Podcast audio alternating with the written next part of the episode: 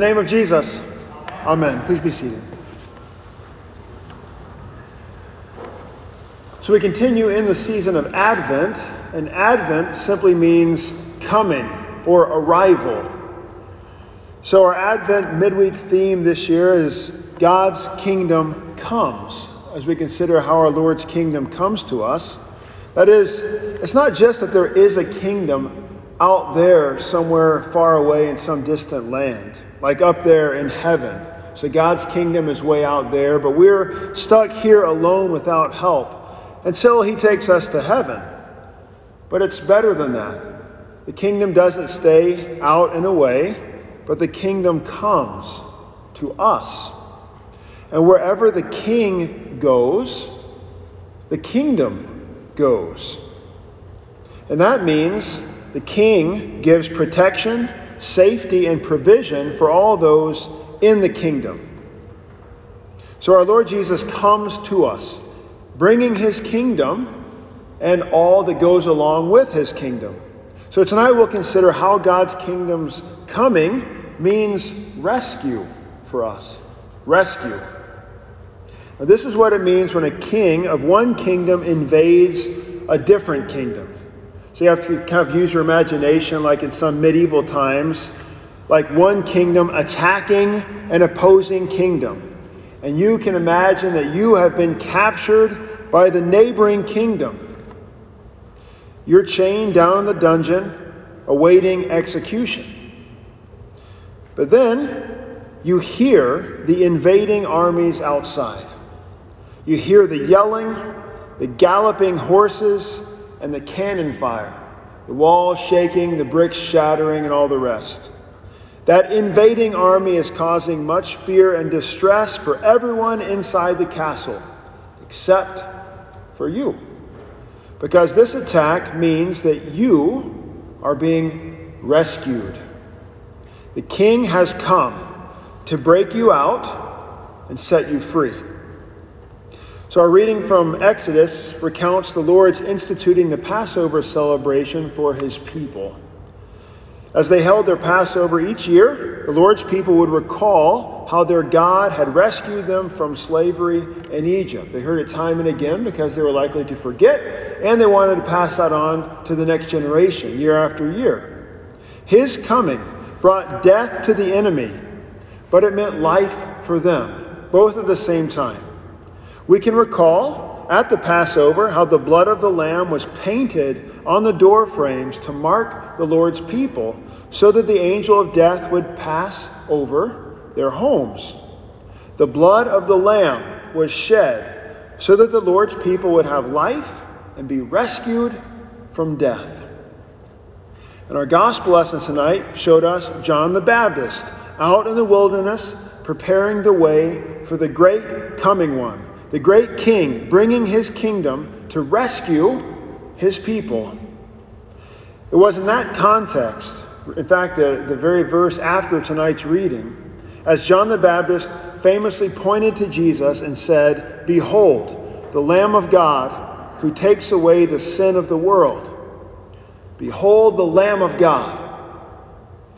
Why call Jesus the Lamb of God?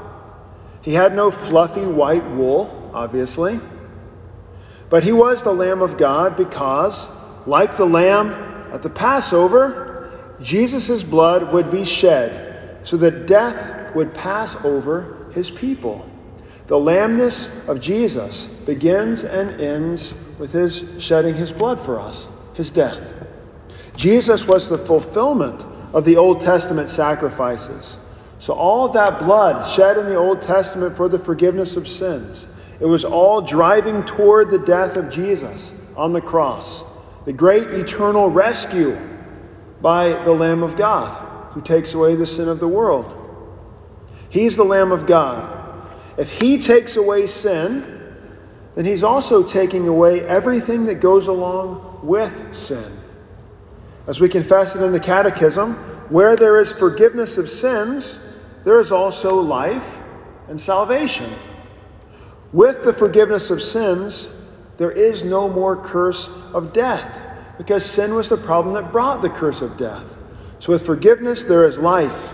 And there's no more slavery to sin's grasp because forgiveness sets us free.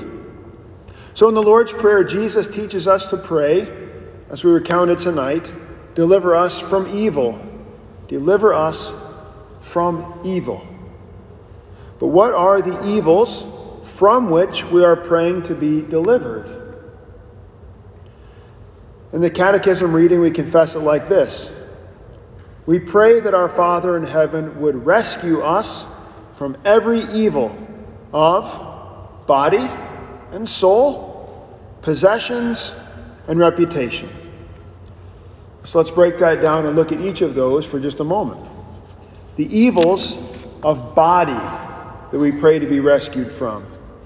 It's not just bodily sickness and injury and death, but it's, it's that when those things come, the devil would have us despair and doubt the Lord's love. There is no doubt that bodily ailments and death will come in this life. But we pray for the Lord to rescue us from letting those things drive us away from Him. And He will rescue us, whether by restoring health in this life or by finally taking us out of this valley of sorrow to himself in heaven. Either way, he will accomplish his rescuing. Now, what about the evils of the soul that we pray to be rescued from? To have our faith turn from God and be placed in ourselves or be placed in nothing at all?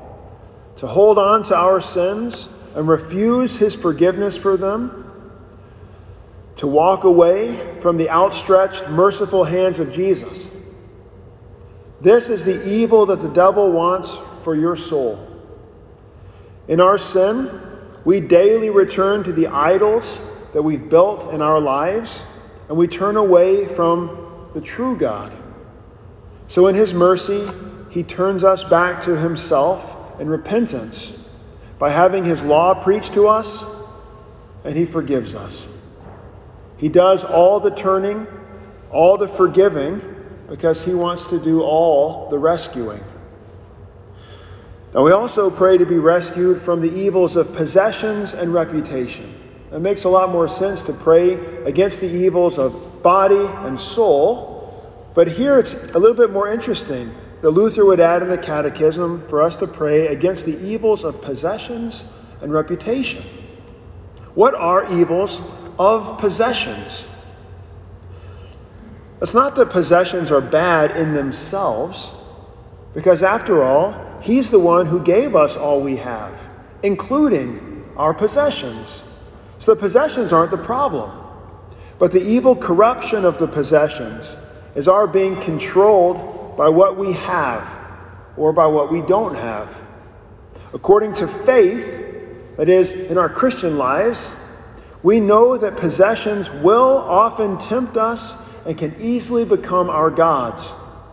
And yet, at the same time, according to our sinful flesh, we find ourselves trusting and loving our possessions and money more than God every day.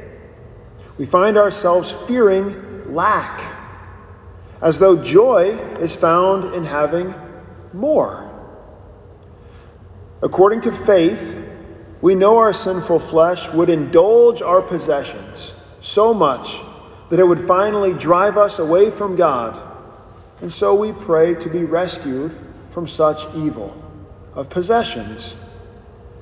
And last, we pray for rescue from evils of reputation. This, of course, is a prayer to be rescued from those who would destroy our good names and bring shame to us. A damaged reputation can end careers and livelihoods and can threaten marriages and friendships. So we pray to be rescued from those who would do damage to our reputations falsely. But even more, we pray that we would be rescued from our self inflicted sins, the self inflicted damage that we bring upon ourselves to harm our own reputations those sins that the devil promised would bring joy and satisfaction, yet they end up only bringing more slavery to sin and shame. Our sinful pride would lead us to lie, steal, harm others, and try to justify all kinds of evils so that we can make ourselves look good to others. Our pride is another great evil of reputation that we pray to be rescued from. Our Lord, the King who comes to us, rescues from sin, from death, and from all the evils brought to us by the devil. He has invaded this world's evil and has come to rescue you and your children from the evils of body and soul, possessions and reputation.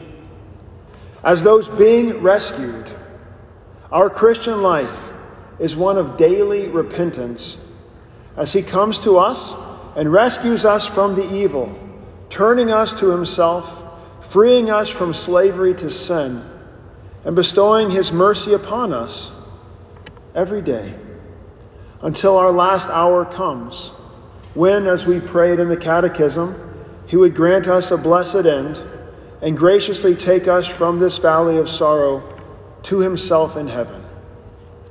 In the name of Jesus. Amen. Amen. We stand for the Magnificat.